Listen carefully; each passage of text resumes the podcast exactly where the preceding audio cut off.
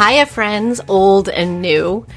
Welcome to another episode of Le Vital Core Salon. I'm Cara, your host and salonière. And that means each episode I'm tasked with introducing you to a modern woman leaving her unique stain on the world without letting bullshit or burnout stop her. Today's guest, Miranda Mims, is no exception. When I was at South by Southwest earlier this year, I had the great fortune of meeting Miranda after attending a roundtable facilitated by Minda Harts.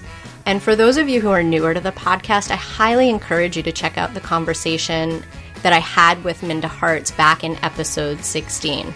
It's an oldie, but it's a goodie.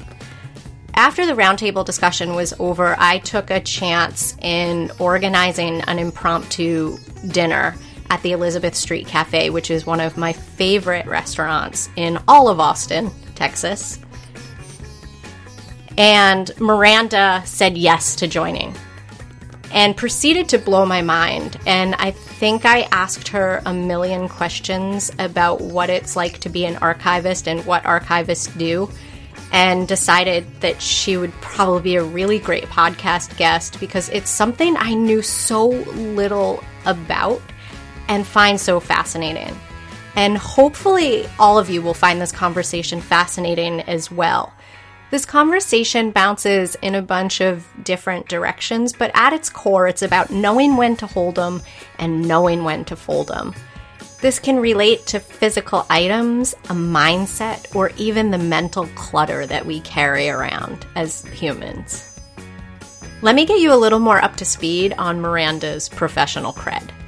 Miranda is the Special Collections Archivist for Discovery and Access at the University of Rochester. She has an appreciable background in special collections, working to develop and preserve primary materials that highlight the cultural, social, and political history of people of African descent. Over the past decade, Miranda has worked in the Manuscripts, Archives, and Rare Books Division at the Schomburg Center for Research in Black Culture, which is part of the New York Public Library.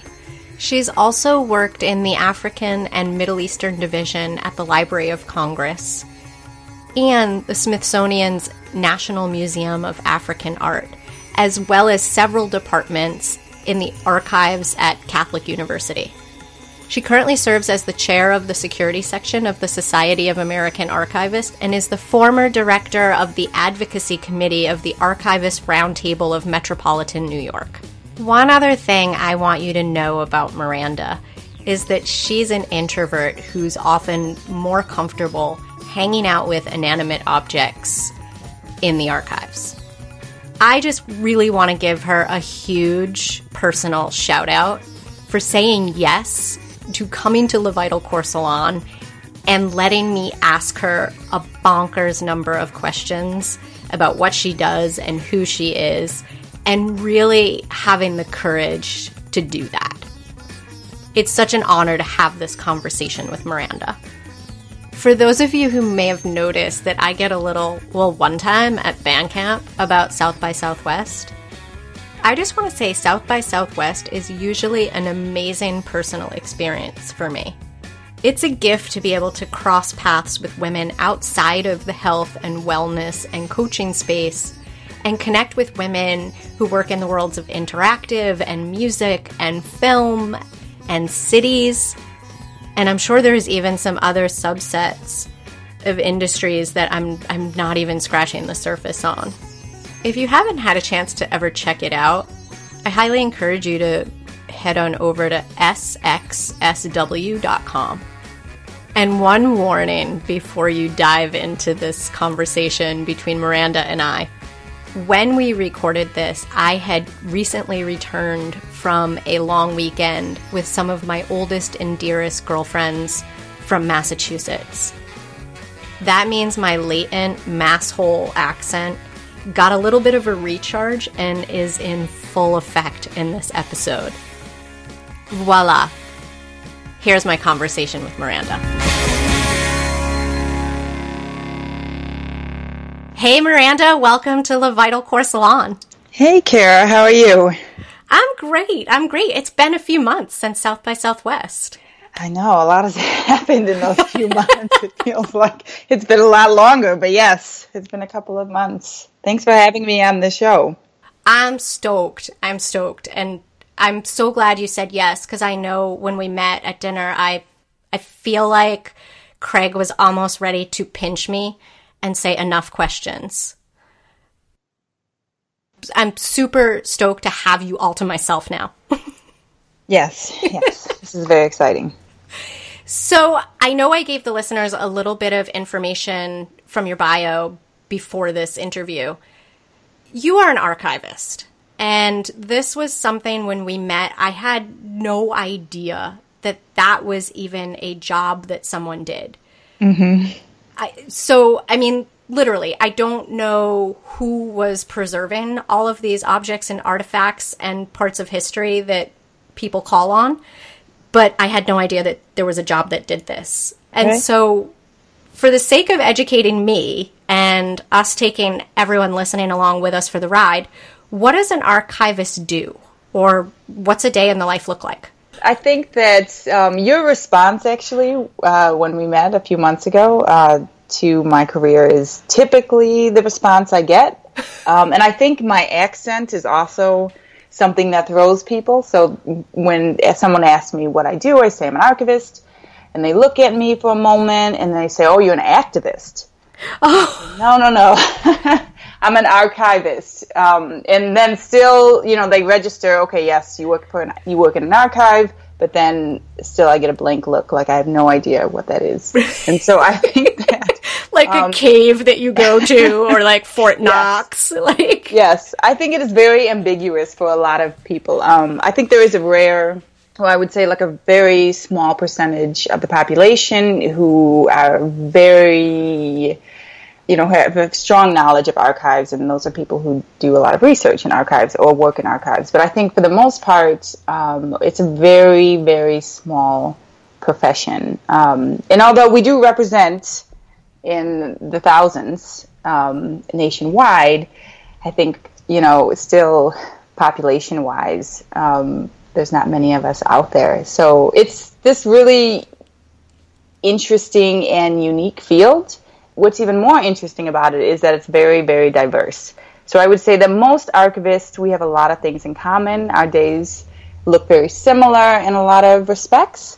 So for you and for any other listener who can't picture what an archive looks like, for the most part, you can think of just going into a huge space, well, sometimes small spaces, let's vary the space, but what you'll always find is just tons and tons of stuff.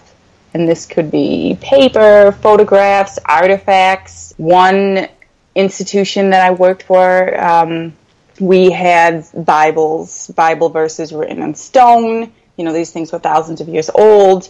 You just have so much stuff that you are responsible for. And so for most archivists, that is what we do on a day-to-day basis. We collect cultural material, things, items, and now that's becoming digital as we approach this new age. We not only collect, but we store and preserve so that we can give access to researchers today, to generations in the future. Our biggest responsibility is to make sure that everything in our care, everything in our holding will be around hundreds of years from now so people can understand who we are today. Oh my God, my head is exploding. So what I'm picturing is, I don't know if you're a Harry Potter fan, or have you seen any of the movies by any chance? Yes, yeah. So what I'm picturing is, I think in like the later Harry Potter films, probably the last 2 or 3, I forget exactly which one. I'm picturing like the room in the Ministry of Magic, where it's just giant, mind-boggling stacks with kind of boxes you can pull out, and everything's all labeled. So that really is the reality. The ideal world when it's labeled. Well, the reality can be different, in some repositories things are labeled, in others not so much. You have to also take into consideration that most institutions only have 1 to 2, maybe 3 archivists, and then just tons and tons and tons of stuff. So actually organizing and labeling and cataloging and producing guides and digitizing all of that stuff is like a monumental feat. But yes, I mean, in an ideal world, you could pull down a box and it'll be completely organized and labeled. Okay, so what kind of institutions are we talking about? Are these public, private, a mix of both? Oh, it can be any. It can be any. It can be a church. Church has archives. It can be a hospital. Chase Bank. You know, banks have archives. It could be a university, research center. Most museums have archives, right? So, like, the things that are actually displayed in a museum is only a small percentage of what's actually in the holding. So most institutions have archives. Your podcasts, all of the raw data that you have, things that you haven't put out there, those are your archives. So just about families, our houses have archives. There's archives everywhere. Oh my God. It's so wild for me to think about and try to conceptualize what that actually means. I guess you had years to do this in your education, right? To process that very thought. Right. And, not every, not every set of material or a set of journals that you may have or family photo albums, they end up in an institution that then gets studied. And hundreds of years later, you can still find this family photo album. That's when archivists who are sort of trained, in a sense, we then think about the selection process, like what gets preserved. Because obviously, in an institution where you might want to give your materials, because they have the ability to actually preserve these materials and make them accessible, can't hold everything, right? There's just too much being created in our world today, and there's just not that capacity out there realistically. And so that's when, you're sort of trained in the selection process of what gets preserved and what doesn't. And a lot of that is dictated research trends at that time period and what you're sort of predicting people will find interest in the future. That's a really interesting point, because you are literally preserving these things from the past and even probably sometimes currently, right? Oh, yes, absolutely. And then what I'm hearing you say is then you're having to try to predict which of these things are important. I know I'm about to ask you a monumentally huge question, but how does one do that? Where do you get inputs to make that decision? And is that a decision you make yourself, or is it kind of you sit down with a committee of sorts and try to, I don't know, buff up the crystal ball? Yeah, it depends on the repository. If you're in a one-man shop or one-woman shop, you're making a lot of those decisions in isolation. You may be able to talk to your constituents. You might be able to get some insight from the people who are using your collections, other stakeholders in the community, especially if you're representing a small community archive, they'll have some input on what you should keep and what you shouldn't keep. But you can sort of see too, we are at the point now where we can sort of tell what things should be preserved versus what shouldn't be preserved. But, that's not always in stone either. For the most part, a lot of us in archives, we may get a collection from somebody, say they're a writer, and you get all of their manuscripts and their notes and letters that they've written to lovers, journals. You get all that, and then you also get all their receipts and their bank statements. and so you might think, well, we only have so much space. We don't need 5 boxes of receipts. Maybe we'll just keep the tax returns so people can at least see what this writer's income was during the 1920s, which is important. And so you might get rid of the receipts. We call it deaccessioning. And for the most part, that seems like a legitimate way to select right? Based on somebody's journals are probably more important than the receipts. But I think it was Langston Hughes where a researcher went back and looked at all of his receipts. Was it Langston? It might not have been Langston. I might have this confused. But they were able to figure out an affair this person, this really important person, was having based on these receipts. So, whoa. Right? And so, like, you are thinking in terms of making the best possible choices with the information and with the knowledge you have, and then in the constraints that you're working with. But there's always somebody out there who could use a piece of information to unravel like this, this an amazing mystery. And so it's a really tricky process. But for the one thing, a lot of institutions, what makes every institution somewhat unique is that we do not continuously collect what another institution has. So if one institution has something, even if they're in the same collecting area, there shouldn't be a lot of duplication of efforts. It's just not necessary. And so that's one way to sort of focus in on what your collection development strategy should be. So if you knew, for example, take this Langston Hughes or insert whoever X, right? Yes. If we take that example, then what I'm hearing is if you knew, say he banked with Chase Bank, right? You had all these bank records from Chase Bank, which mm-hmm. we're totally making up stuff that sounds ridiculous even as I'm saying it. But if you knew, okay, he banked with Chase Bank and we have all these bank statements or whatnot, if you knew that there was an archive at Chase Bank that kept every single bank statement from 1900 on, you would say, okay, I could pitch this because we know this is covered over there. Absolutely. Yep. Absolutely. So how much of your day is sort of wading through papers and materials and items, and how much of your day is having to track down, is somebody else in the universe collecting this right now? Well, you know what? I would say that now in my current position at the University of Rochester, my day of actually dealing with the archives physically is, that percentage is relatively low from when I was at the Schomburg Center for Research in Black Culture, which is a research division of the New York Public Library.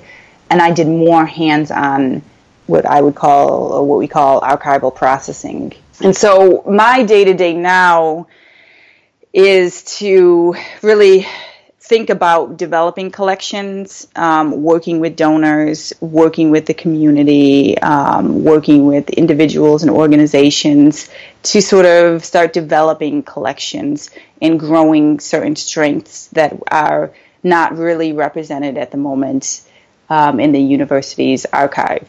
And so, although I do manage the physical collections, I sort of facilitate that process. So I'm not as directly involved with the collection material. So I do more of the higher level. Okay, got it. Mm-hmm. And it sounds like you're coming in to an archive that was already in existence and you're just having to kind of maintain it as opposed from starting from scratch. Oh, yes, absolutely. Yeah. Got it. Okay, this makes more sense.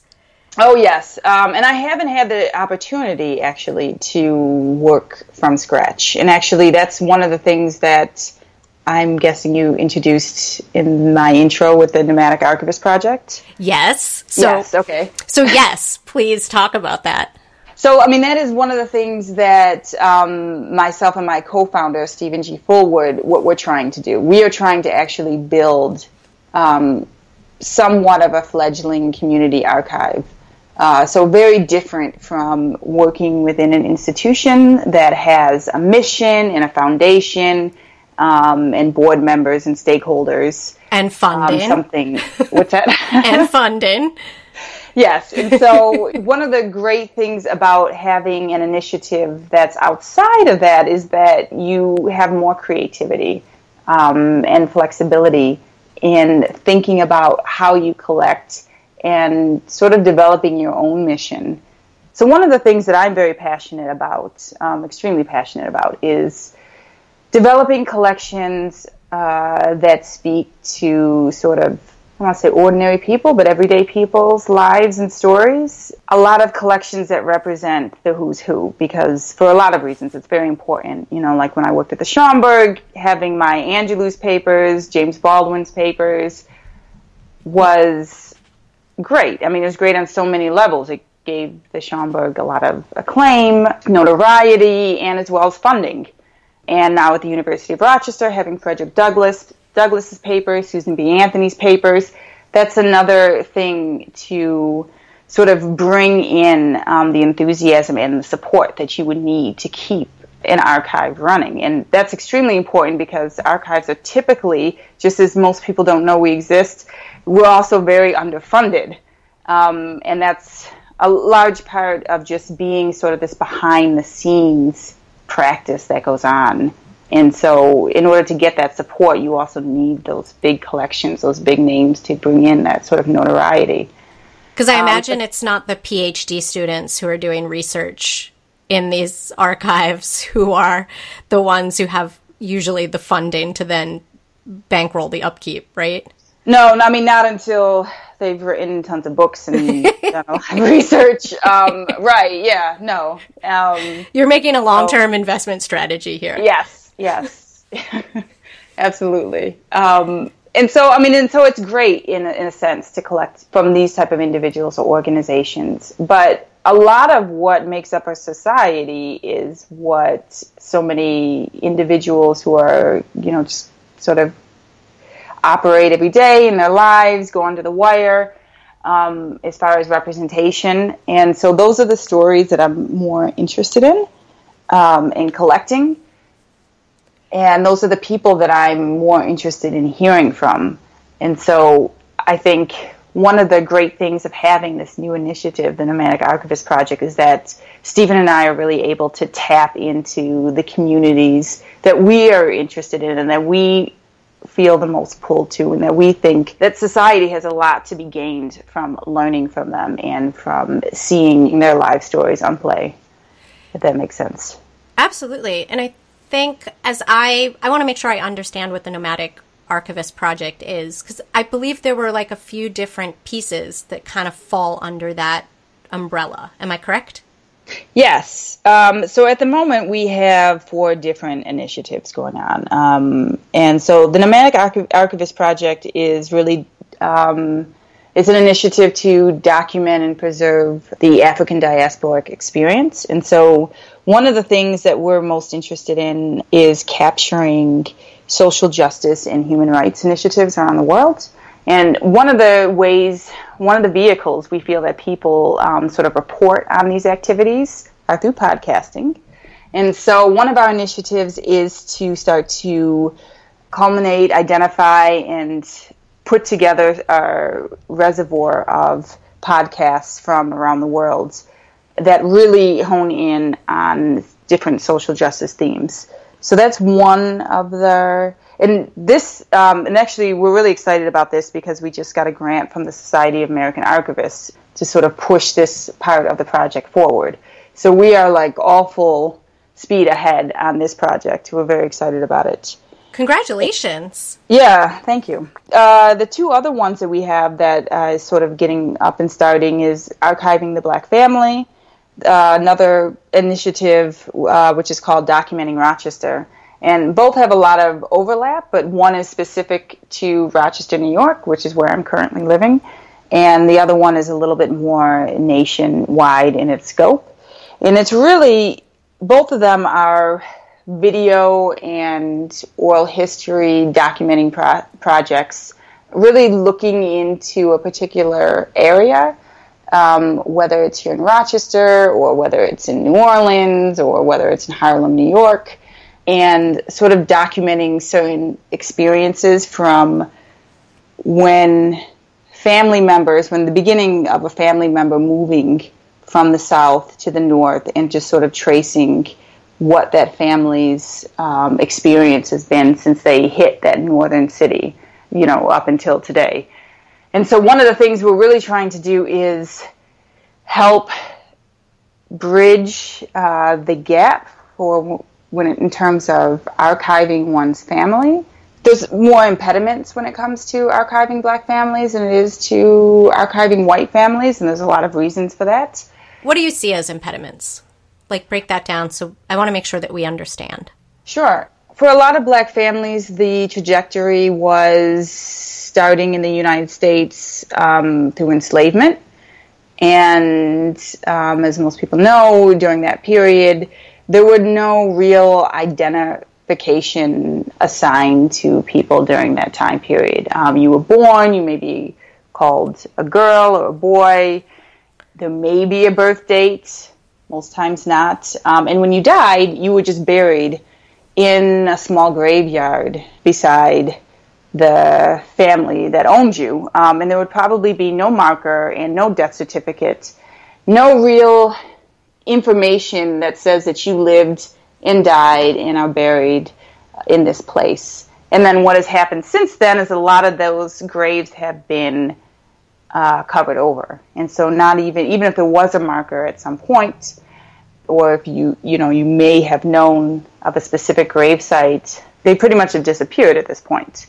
Then after enslavement, through the late 1900s, a lot of families, in early 20th century, a lot of families moved around a lot. And when you have to move, when you're constantly relocating, you don't take as many documents and family artifacts with you. And so one of the things that we find when doing archival research or genealogical research in Black families is that there's not a lot of that documentation or representation, anything physical that can help to uncover the story of that family. Even if it's something, a family member is taken from one place to the next that represents the place that they came from. So at least you could follow that trail. A lot of times those things are lost in transition. So who is the population? Obviously people of color. Since roughly, the 1800s, is there a specific subset of the population that you're trying to record?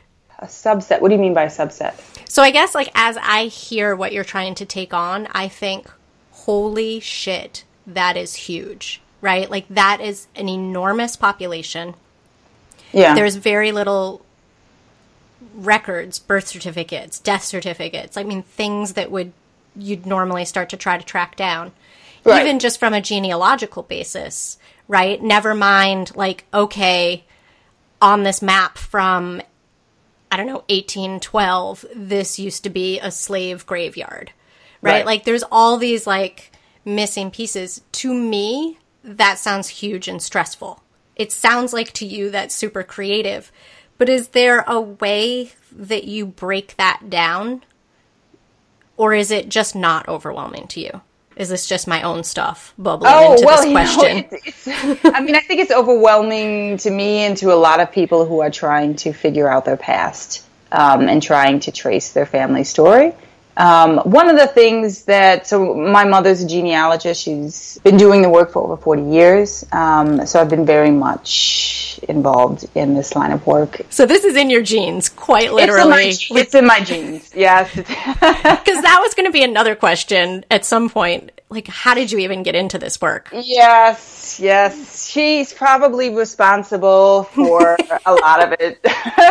Because growing up, she did drag me, to a lot of grave sites. I've been to so many grave sites. This is her favorite thing to do.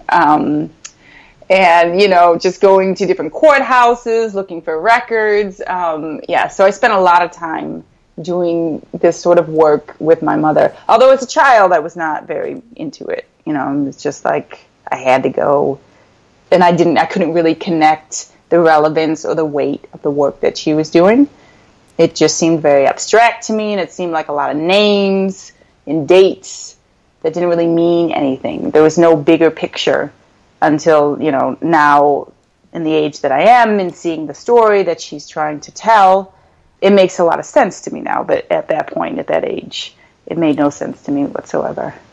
Got it. Yes. So let's go back then to, how do you break this down? Is there, because to your point, even just researching one family can feel huge, overwhelming, and I mean, I know my husband, Craig, who you met, actually, when we got engaged, his pop-pop, his grandpa, gave me a binder where he, let's see. When we got engaged, Craig asked, like, what was my dad's middle name? And, like, what year was my mom born? And was, like, trying to, like, subtly ask these weird questions, like, over the course of a month so I wouldn't suspect it. But it was because Pop-Pop was going to put together a whole binder and research my family tree as an engagement present. And I think also because Pop-Pop just needed some new trees to climb. But I guess, like, that seems massive and mind-blowing to me as a person looking at what you do. So are you trying to trace like a handful of certain families or a certain community, or is it really just go wide and see what comes up and let that inform how you move? Yeah. I'm less focused on the genealogy part of it and more focused on the archiving. So for me, what I'd like to do, especially within this project, is to work with different individuals and different members, community members, to sort of build up a family archive and to start thinking about how, you know, doing a little bit of research, how to go about using the different repositories in that are around them locally or where they think their family has come from, and then start to what to do with those documents once they have it.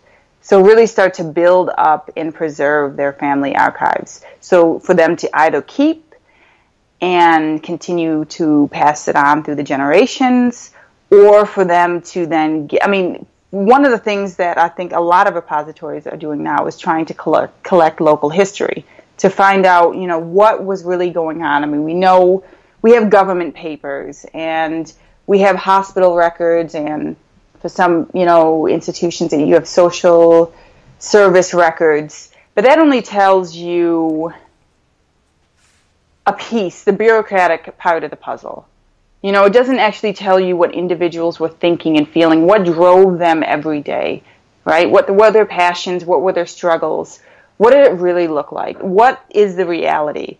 Because so much is just constructed and so much research and so much that's being published out there now and is built on very one-sided views of what was going on in a particular city or town or nation. And so building up these sort of local community collections will sort of give the other side of the story, right, and give a more intimate look at what was going on. And so for me, it's either working with families to build up the collection so they can keep them, or if they want to add their story to the national dialogue or the local dialogue of what was going on at a particular time in a particular city, then, you know, that's an option too. You know, a lot of it. And then doing this recording session where we will be recording people's stories so that they can have those stories and pass it on to the next generation. So more on the archival, less on the genealogical. Got it. So what I'm but you can use it to do genealogical research, obviously. Got it. Because what I'm hearing you describe is there's, and this only comes to top of mind because I read an article about it the other day. There's a difference between knowing Anne Frank was born on this day and Anne Frank died on this day and the discrete bits of information we have about her life versus... The article that I read recently was that they had discovered she had blacked out some pages, like kind of covered them over because they actually contained dirty jokes. Mm-hmm. And like, you know, I forget what age she was when she was writing this, but she was writing about like what is sex and discovering that, you know, when she was basically a tween or an early teen. Right. That adds a very different context and color than just these discrete dates that you can support. Like, this person was born, they were white, here's a picture. Yeah, it humanizes her, and it humanizes her story. Absolutely. So what you're doing is fascinating, and it sounds like you're actually pulling in people. Like, this isn't going to be you and your partner on this project going out and doing this all yourself. Like, you'll be recording the interviews and kind of helping to set a structure, but it sounds like they're going to be pulling in the pieces and help with the creation of that. Is that correct? Oh, yeah, absolutely. Partnership is huge. Absolutely. And it's funner that way, it's more creative that way, and, you know, at the end of the day, I mean, if you're working with real people and you're working with their stories, their history, it just having that real collaboration is actually key. How are you going out and finding partnership? I guess, like, if a woman of color is listening to you right now and thinking, I want to be part of this, or I want my family to be a part of this, like, how does that selection process work? So right now it's been a lot of word of mouth and connecting. So people that I know who know me or know Stephen and know the work we're doing have just been connecting us with individuals and institutions because we've been working with both. So right now it's just sort of been the network. At some point, though, once we start to scale, once we start to grow, and once our website goes live, which I know how these things go. Don't worry, I'm not judging. And, yeah, once that is like in full swing, you know, then we'll have a way for people to connect with us there as well. And so, since this is still, you know, the Nomadic Archivist Project is still in its infancy, it's still in a very fledgling stage. Right now it's just been word of mouth, which is fine because this is sort of this other project that we have going on, and I think that the way that it's at right now, the way that it's coming together is sort of perfect for our lives at the moment. I love that you're sharing this project and that it's not wearing its nice, neat bow, right? I feel like something that I see a lot and hear a lot out there is nobody talks about what it's like to be in the middle of a project. And I've been, you know, I've been trying to walk my own talk with the 33K, which some days I feel like is one of the most fun things I do outside of the podcast, you know, where I'm getting to collect lists from women and see like what's going on in their world via this little strange piece of paper. That seems to have a lot of energy and emotions attached to it. Yeah, right. But I think I totally can relate to what you're talking about because for, I think, I don't know, 3 months now at least, I've been like, I've got to find time to move the 33K off of the Vital Core page and have it be its own baby and its own site and have its own place to go and have neat ways to upload stuff. But it's, life happens. So I deeply appreciate your honesty and just kind of like, hey, it's not all done yet. Yeah. I mean, refreshing to hear, actually. Right. Okay. Yeah, I mean, it's well, you know, it's the reality, and it's so exciting though. And I'm, you know, I just met up with Stephen because we don't live in the same place, but I met up with him this weekend, and I mean, we're just so passionate about it and just excited to see where it can go. And we don't really have a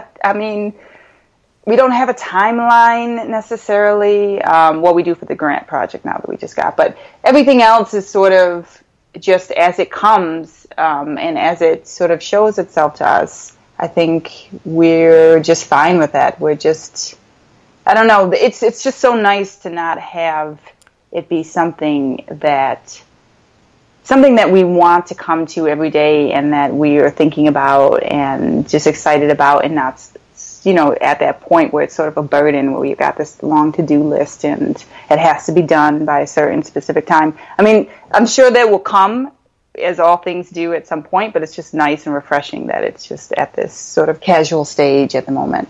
It sounds like the perfect pace for summer, at least, right? It is, yes. Like, yes. You don't want to be, like, at your laptop when it's the only time it's nice here. Right. Yes, this is true. This is true. So how do you balance both, right? Because you have this labor of love, and I guess the type A woman in me, like, I know, like, with the 33K, which is totally undone, and I'm sort of winging it most weeks, most days with what piece I'm going to break off next, and sometimes that's derived by external things that roll into my world, kind of like you're describing. How do you, I guess two ways, how do you manage the expectations around it? Because I know for me, that is something I struggle with, because I see the end. I see what I want it to be. I see how I want it to impact people. And then I guess, how do you also manage working on that versus you have a day job, you have a life outside of work? Yeah. I don't know if I'm the best at answering that. I feel like, I'm still trying to figure out how to manage my time and prioritize. Obviously, my full-time job will always take precedence because... it pays. It pays. And, I'm in a contract with them, and I love doing it. It's a 9-to-5. So I have to show up and be present at that point. And I wouldn't want any of the things that I'm doing to infringe on each other in any way. So once I'm at work, I'm fully at work. Once I'm doing my other projects or I'm at home, I want to be focused on that.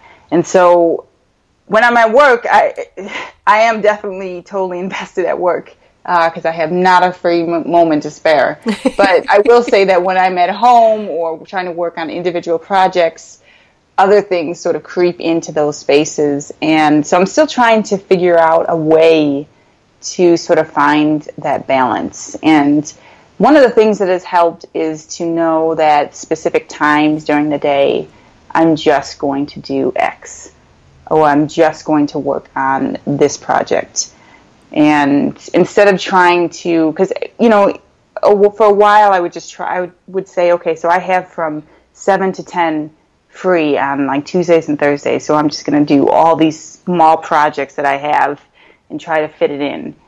And it never really worked because I could never multitask like that. And I think you're more productive anyways when you're just sort of focusing on that one thing.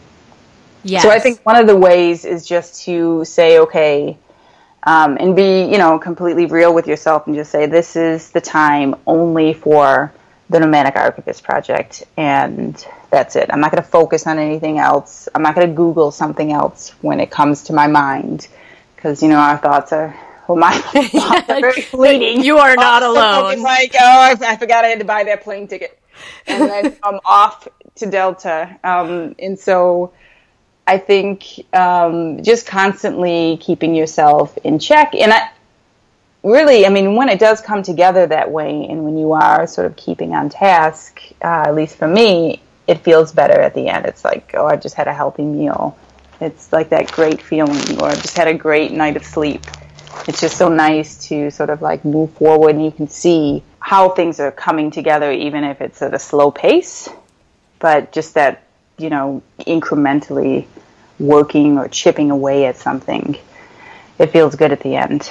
Well, it sounds like just put in the block around like what you're going to work on, whether it's an hour or whether it's from 7 to 10 on Tuesdays and Thursdays. What I'm hearing is, yes, would you love to be doing that more frequently or whatnot, but recognizing I'm probably going to get more done if I did 3 focused hours every 2 weeks versus when I try to stuff in little tasks around, I got to book a flight, I got to get home from work, I got to eat, I got to take a shower, like those kinds of things. Right, yeah, when it's just not planned at all, you're just sort of like, okay, I've got a moment, let me just sit down and see what happens. So as you structure your week, I'm picturing you being a pretty organized person overall. Is that a fair statement? Yeah, actually, I think I'm a little organized to a default. Organizing becomes like an obsession for me. I imagine it's an occupational hazard, right? It really is. It really is. Do they all check you for like OCD tendencies, like before you can commit to the profession? That's what happens in grad school. Yes, you have to. If they find out that you are definitely OCD and a little awkward and like solitary time on your own, you're like hired. Just like the traits. Definitely. there's definitely a lot of traits when it comes to people in the library science field, and those three are definitely high on the list. But yeah, so definitely, you know, I try to be as organized as possible. Even from like when I start my day, I sort of have to like organize my desk and organize my bag and organize my emails and sort of organize my to-do lists. And I have to get all that in place before I can actually start my work. What are some takeaways from that morning routine that you think the frazzled type A crowd listening to this podcast might benefit from?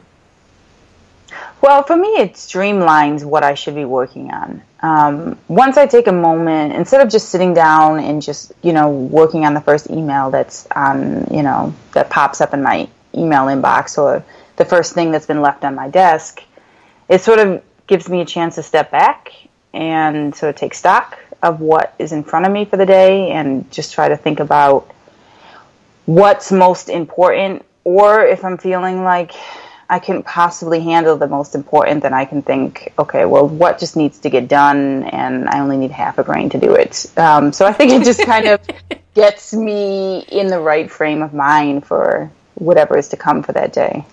Because it sounds like you said your days, you're pretty much running. Your hair's on fire. You know, and I think that's just the nature of work these days, too. There's just a lot of last-minute things that are always thrown on our plates. And always things that need to be done ASAP or yesterday, which I don't know how this happens. But once you send it out there to the world, you don't hear back for like, you know, 3 weeks or something. And you're like, okay, I don't know about this ASAP business, but yeah, like I do feel I moved at 100 miles an hour to get this back to you by the end of the day, and you didn't respond for 6 weeks. Amazing. Yeah. It's amazing. It's amazing how that sort of unfolds. But yeah, so things are just, you know, busy, busy, busy. And so having, and also just being, you know, even just to the fact of having like a bag that's organized makes my running from one place to the next so much easier, because then I know I have, and everything that's in my bag I need. This sounds like a funny question, and maybe there's not a parallel or a lesson in this, but having an organized bag is not something that typically comes up. So, oh, okay. I definitely hear people talk about like different perspectives on how they kind of manage time and things like that. So I definitely hear your point about prioritization in the morning and kind of like, okay, let me get my head on before my hair catches fire today. But the bag, anything that we can learn there, like any advice you have, like that you've kind of vetted all the, you've gotten rid of the junky stuff in the bag and just have what you need? Or is it really specific to what you do? For me, and I think this is something actually, well, I think this is a trait that most women have, is that we sort of prepare for everything. And so we have This crowd totally does. And so we you are talking to that woman. Then you have even more than everything that you could possibly have in your bag.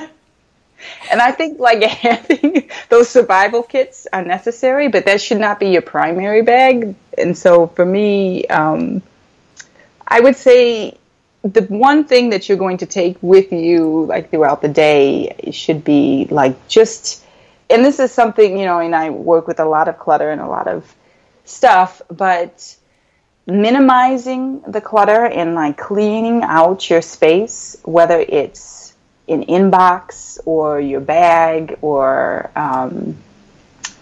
you know, your computer desktop, all of that adds to like sort of the mental noise. And so for me, the bag represents just like my email inbox. It just represents a lot of noise and a lot of distraction. And I just take it all out. And if by chance I really needed that stick of gum that I left somewhere else, I just do without and keep it moving and try not to think about it, or borrow a piece of gum from my neighbor. And so I think for me, just having that clean space just allows me to sort of focus in on my own thoughts and not all those distractions around me. This sounds amazing. I feel like we're speaking the same language. Oh, good. For you, it sounds like the bag and like the desk and like these spaces and even email is really important. I know for me, like something I've been trying to whittle down, and I haven't gotten it right yet or figured it out totally. But like, I don't know if you've seen the work of Courtney Carver. She's doing, she does a lot around minimizing. I think I think she came to it when she found out she was diagnosed with MS. Right. Mm-hmm. So she was just like, what's important in my life? And like, she has her whole journey around it. But one of the things in her work that I've been really fascinated with is having just a capsule wardrobe. Like, how do I not think about clothes as much as I do? And, you know, I'm sure there are women who love shopping that just heard that and are gasping audibly somewhere. That's just not my thing. That's something that if I could just wear a uniform every day and not have to deal with ever thinking about what to wear ever again, I would be so satisfied. And I'm trying to figure out how to get there without being just a total weirdo who's wearing a uniform every day. But people will love it. I mean, the simpler you are, people tend to will.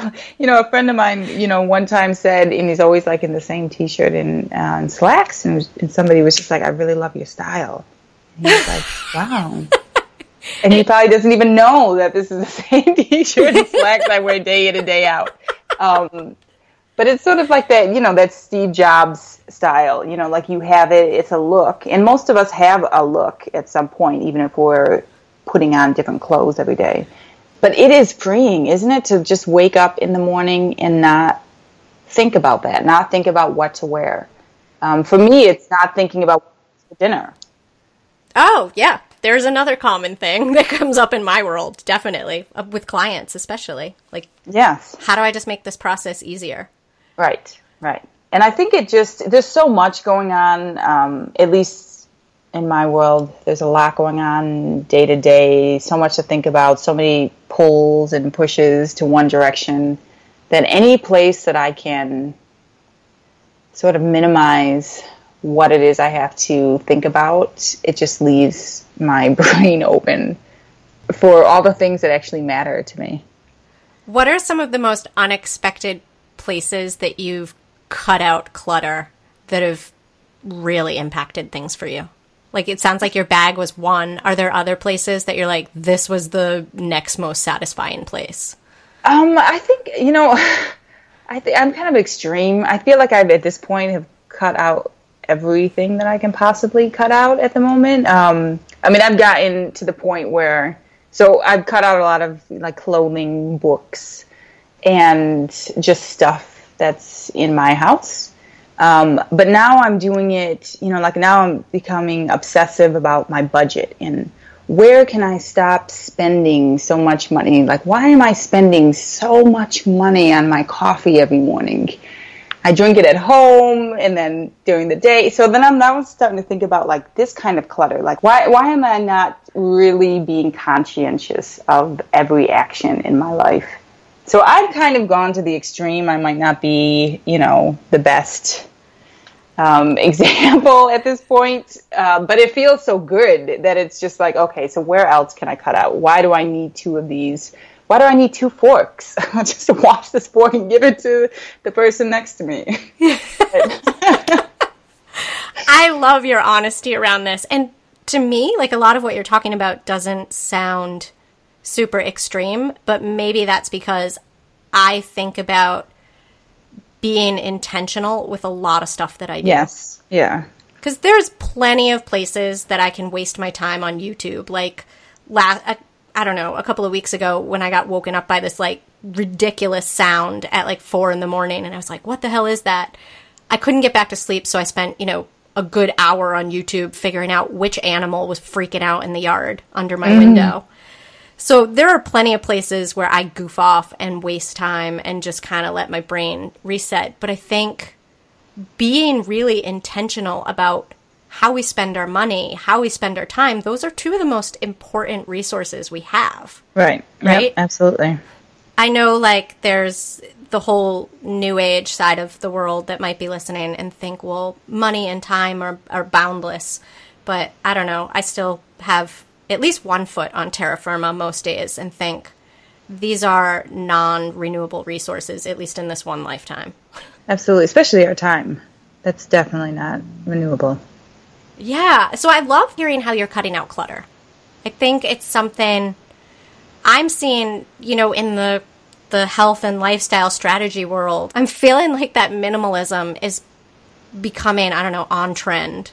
And I kind of hope it sticks around. Like, I hope it doesn't, go so extreme that people are freaked out by it and then push back on it. I feel like the pendulum is sort of swinging back a little. I think that there was this sort of extreme minimalism, like count every, blouse you have and you can only have so many shoes.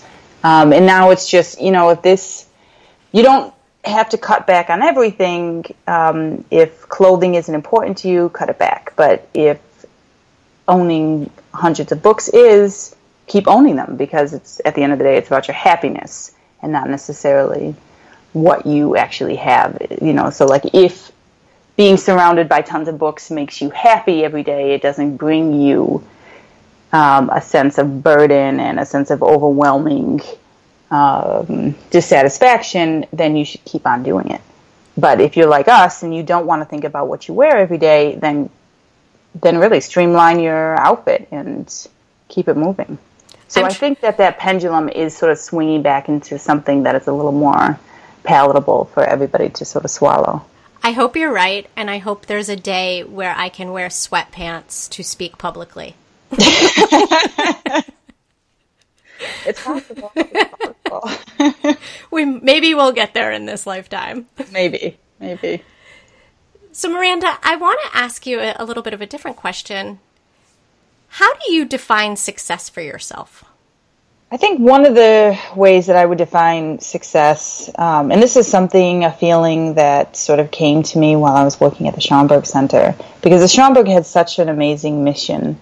It was a very simple mission in a sense, to collect and preserve the African diasporic experience, in a sense. This was started by Arthur Schomburg in the early 1900s. That idea of being a part of such a strong mission, especially in the turbulent times that especially African Americans have faced over the last few hundred years, and the different struggles that we currently face, having that history, that representation, that we're not crazy, and that having that documentation is so powerful and so profound that just being a part of that mission really made me feel like, okay, every day that I get up to do this work, it's meaningful, it's important to me. And so I think success is just that feeling, is just to be able to wake up every day with a sense of real purpose and a deep belief that how I'm spending my moments matter. The turbulent times that you're talking about, it's capital T and probably has the same gravity as like platinum, right? Yes. And that's the understatement of the century still. Miranda, how did you get into this work?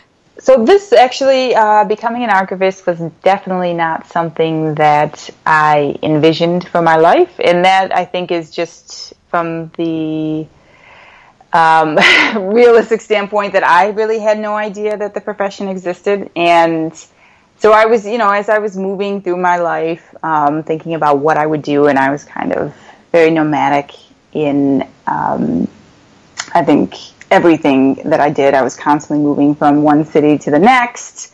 I transitioned from a lot of universities as I saw fit.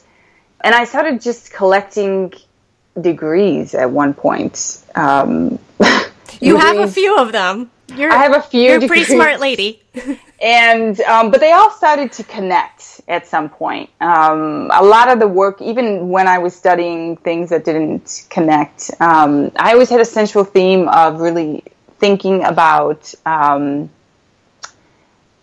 anything to do with the African diaspora. And so at some point I was like, okay, so maybe I should go into the World Bank or the UN, something international that sort of focused in on either the Caribbean or countries in Africa, or possibly going to the State Department. When I was getting my master's from Howard University, I was studying African Studies and International Affairs, and one of the internships I took during that time period was I worked at the embassy in Ghana, in West Africa. Working at the embassy, working for the State Department was phenomenal. I learned a lot. I was working there when Condoleezza Rice was Secretary of State. Obviously, George Bush was the president. And so when you're a diplomat, you are really putting forward the policies of the government at that time. It became very clear to me as I think about like how I want to live my life and the truths that I want to put forward into the world that, you know, working within a government structure that didn't always match up with my belief systems was just not the right field for me to go into. And so naturally, and you're working a lot with people, and that's not necessarily my personality. I'm a little bit more of an object kind of a girl. You know, if it doesn't speak back to me, I really, really like it. You know, if it doesn't. I'm extra impressed you said yes to this podcast then. Yes.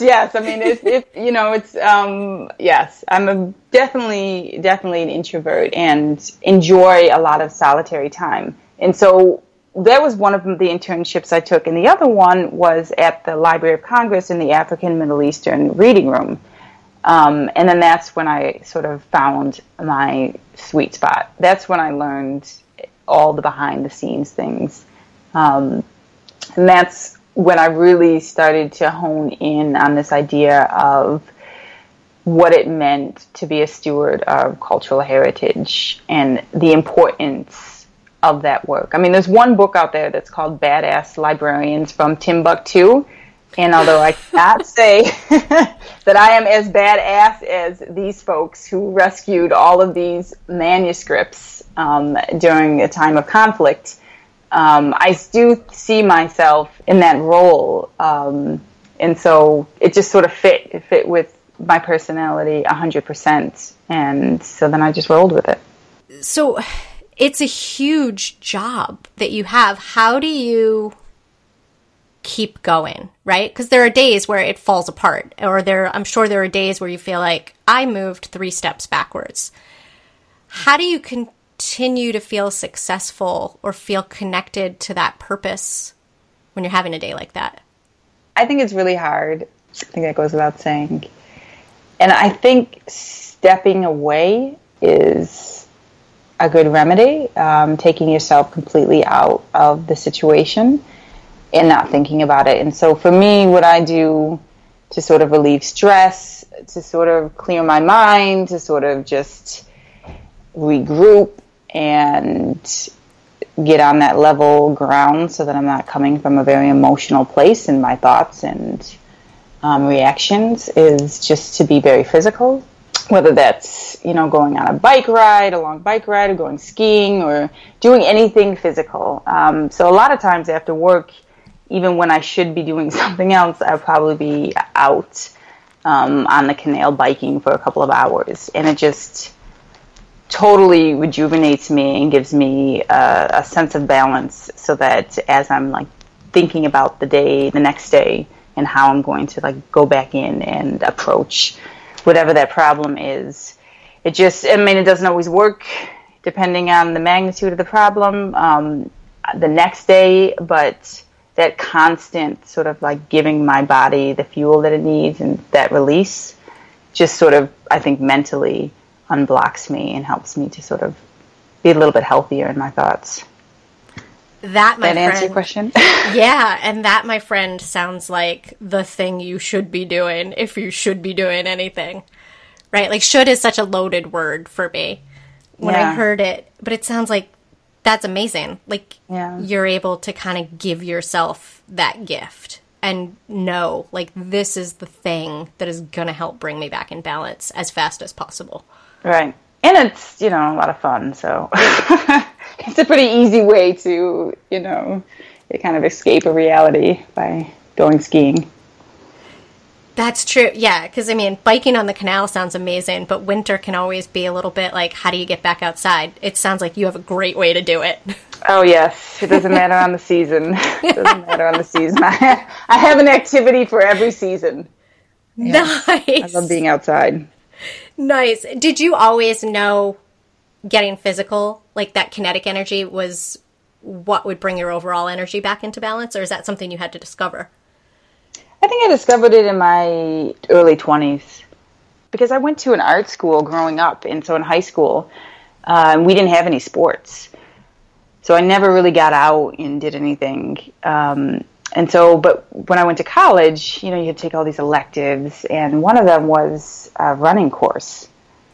Nice. And once I learned how to run, like, because at first I thought, oh, I can't run. I mean, I can run for a minute, but I can't, like, actually run for any length of time, or any anything over a mile seemed really daunting. But then, you know, just learning how to do it, and it was pretty simple at the end, sort of just got, and then just feeling that power and that release of just being able to build on a run and go faster and faster as you pick up the momentum. So I think it was at that point, and then after that, I've just been active ever since. You got the bug.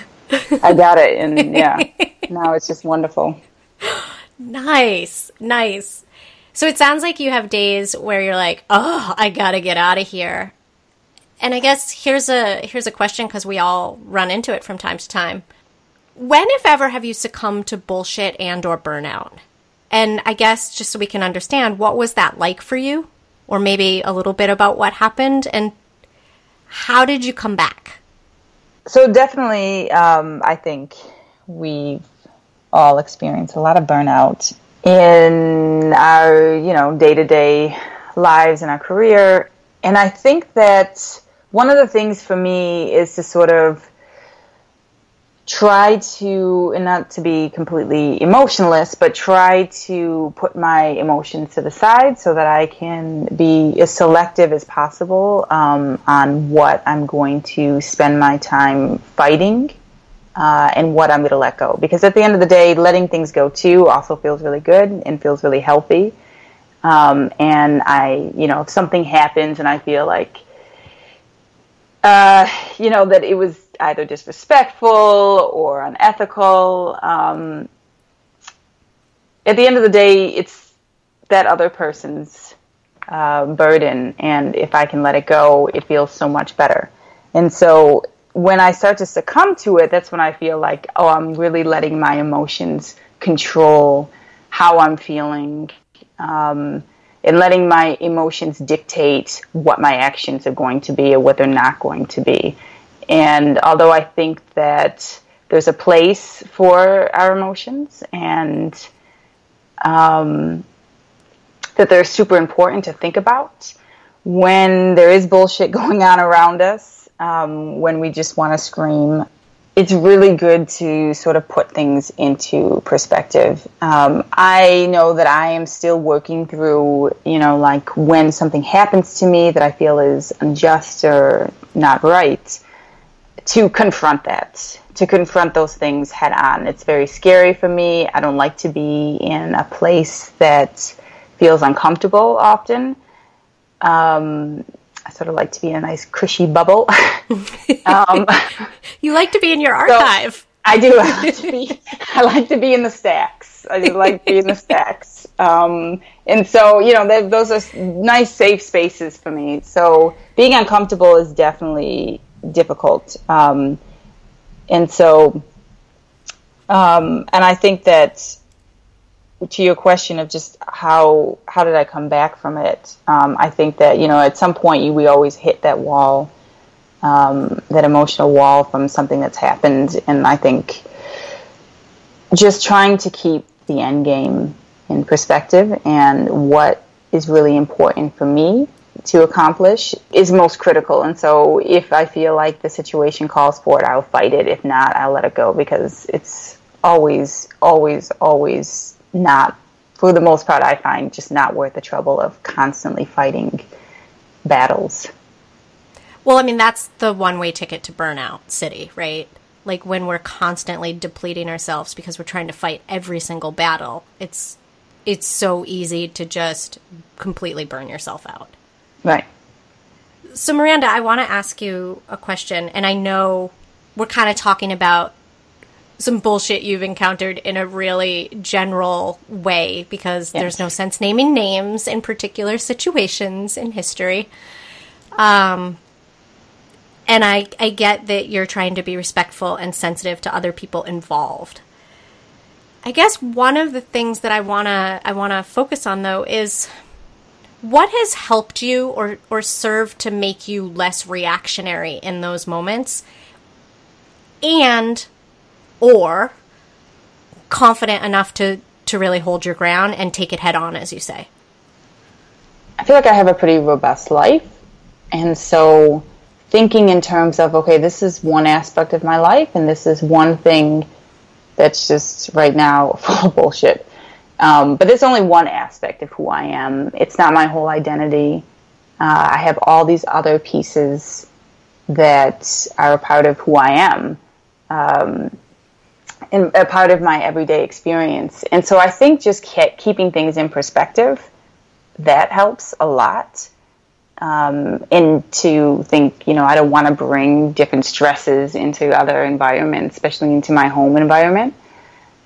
Trying to keep that in focus as much as possible. And I think having people that I really love and who really love me always helps, right? So having those powerful relationships just makes everything that much easier. And so to your first point, I would say that that's what sort of gives me that sort of calming factor and to sort of have that outlook. And then to your second point, the courage to confront things. I think I just get mad. I don't even know if it's courage. I think it's just getting mad and then or seeing something, like quote or reading a specific line in a book. And then then I'm just like, oh, man, yes, I'm definitely going to confront this situation because I'm definitely not going to just submit to it and have somebody roll over me. And so, yeah, I think it's just at some point it just bubbles up and, yeah, I'm just angry enough to make a change. And then how do you know when to let stuff go? I think it's just a feeling that I get. I think it just depends on the situation, but at some point I'm just ready to let it go. And I think I'm pretty good at letting things go because I just kind of move on very easily. But I don't know. I don't know the science behind how it happens. No worries. I'm just picturing you like skiing down a slope and like worries are like flying off behind you or like as you bike, like there's a trail of like, enough from this fool at work, enough from this person in this other realm of my life, enough of the news. And I think also, too, part of my personality is I'm, a bit nomadic in how I think, too. And so, I'm always thinking, like, is my time being spent the way that I want it to be spent in this particular place, whether it's the job I'm in or the location I'm in? And then, my whole life has been moving from one place to the next. So I think that also helps me let things go because I just sort of pick up and transition to a new place. And that sort of fresh start always helps. Oh, got it. Like, as someone that's moved twice in the last, 18 months, 2 years, whatever. So what I'm hearing is, like, it's kind of like when I went through all my stuff, packing it, and it's like, why am I moving this again? Like, out it goes. Right. Like, absolutely. May this be a wonderful book for someone else to read. May this be a wonderful CD for someone else. And I know we've kind of touched on a lot of different things, kind of what your work is, what you're actually working on, then kind of the idea of being a modern woman and some of the challenges that we bump up against as modern women. What do you most want Le Vital Core Salon listeners to know? So I think the one takeaway for me, for everybody else, and I think, Kara, this goes back to a point that you made in the beginning, and I think one of the reasons why you asked me on the show is just to sort of get to know an archivist, right? To get to know a little bit more about these sort of behind-the-scenes things that happen every day that most people are not generally aware of. And so I think, for me, for your listeners, it would just be great for anybody who is near any sort of, whether it's a historical society or a museum, to sort of go in, get to know their collections. A lot of repositories have exhibitions up. One of the things that I loved is that once I started talking about what I did, everybody, especially if you have a specific collecting area, so people collect in human sexuality, or they might collect photographic history, or they might collect operas. And so as soon as people know what specialty that you're interested in, if they go to a specific play, they might bring the playbill or a broadside of the production, or maybe an autographed copy of of a photograph of somebody who was performing, and all these little things sort of add to the collections and start helping to build the collections.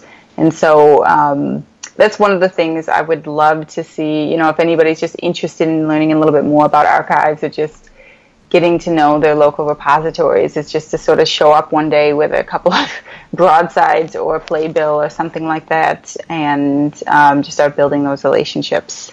That is so great to know, because I think, especially as we talked about minimizing and getting rid of clutter, there's this notion I don't want to throw it away. And I think I'm so glad you mentioned this for the listeners, because there might actually be someone who would lovingly give something a home that is no longer adding any joy or spark to your life. Yeah, to go all Marie Kondo on the point.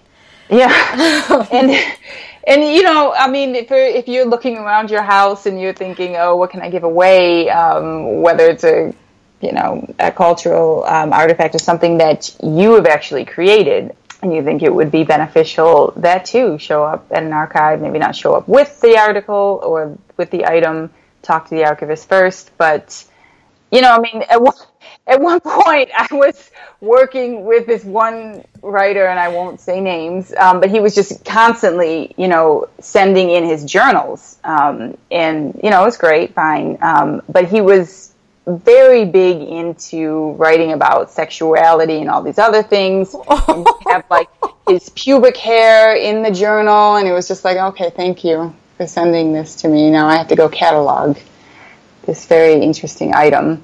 But Lordy. There's everything. There's everything in an archive. Anything you could possibly, people archive cake. Anything you could think of can be archived. So. Oh my God, amazing. I don't know how to archive cake, but I'm very interested in it. But there are people who archive food. Oh my God. I feel like there's another podcast guest, right? Yes. How does one archive food? Yes.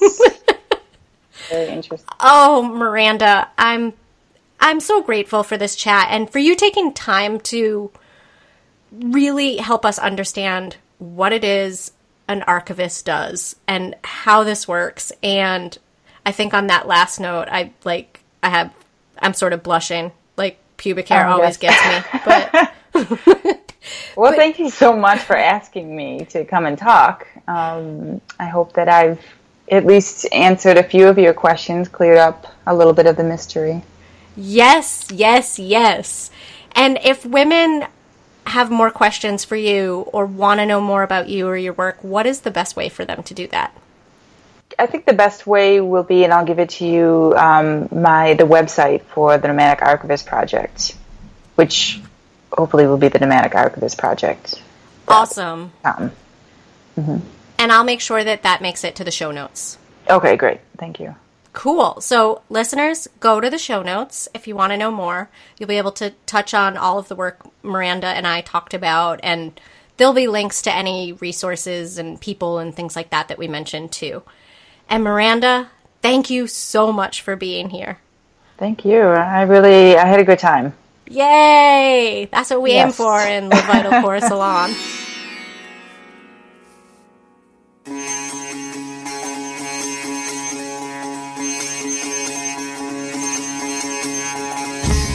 Hey, it's Kara again. Before you boot scoot back into your day, did anything that Miranda and I talked about today remind you of another woman in your life? If it did, please share this podcast with that one woman. It's because of taking small actions like that that this podcast is beginning to grow and reach more and more women every month. And I can't do this without your help. So please, if something reminded you of someone you know and love, send them a link. It's as easy as that. And I wanted to remind everyone, too, that all of the resources and some of the things that we talked about, people, places, and things, are usually going to find their way into the show notes. And you can find the show notes for this episode at levitalcoresalon.com. So Le Vital Core Salon. And new shows will be uploaded every second and fourth Wednesdays of each month. If you don't want to remember that timing, you can simply sign up for the email online. I only send about 1 or 2 emails a month. I know you're busy, and I don't need to flood your email box, but I want you to stay in the loop of when new shows are coming out. I know all of you hear my voice with the podcast or see my face in the little logos and pictures and social media posts and things like that, but I could not make this show without the help of people around me. One of those people is my husband and producer, Craig Snyder, who does an amazing job editing the show and being a sounding board for a lot of kooky ideas that I have about this podcast. Another person who helps keep this show on the rails is Darlene Victoria, who's my virtual assistant. She is awesome, and I can't thank her enough for her hard work. And also want to give a shout out to Rishi Deer of both bands Elephant Stone and now Mean for writing the theme song, and the High Dials for performing it. I've got to get out of here. But don't forget, you deserve a life spiked with passion and slathered with joy. Don't let bullshit or burnout stop you.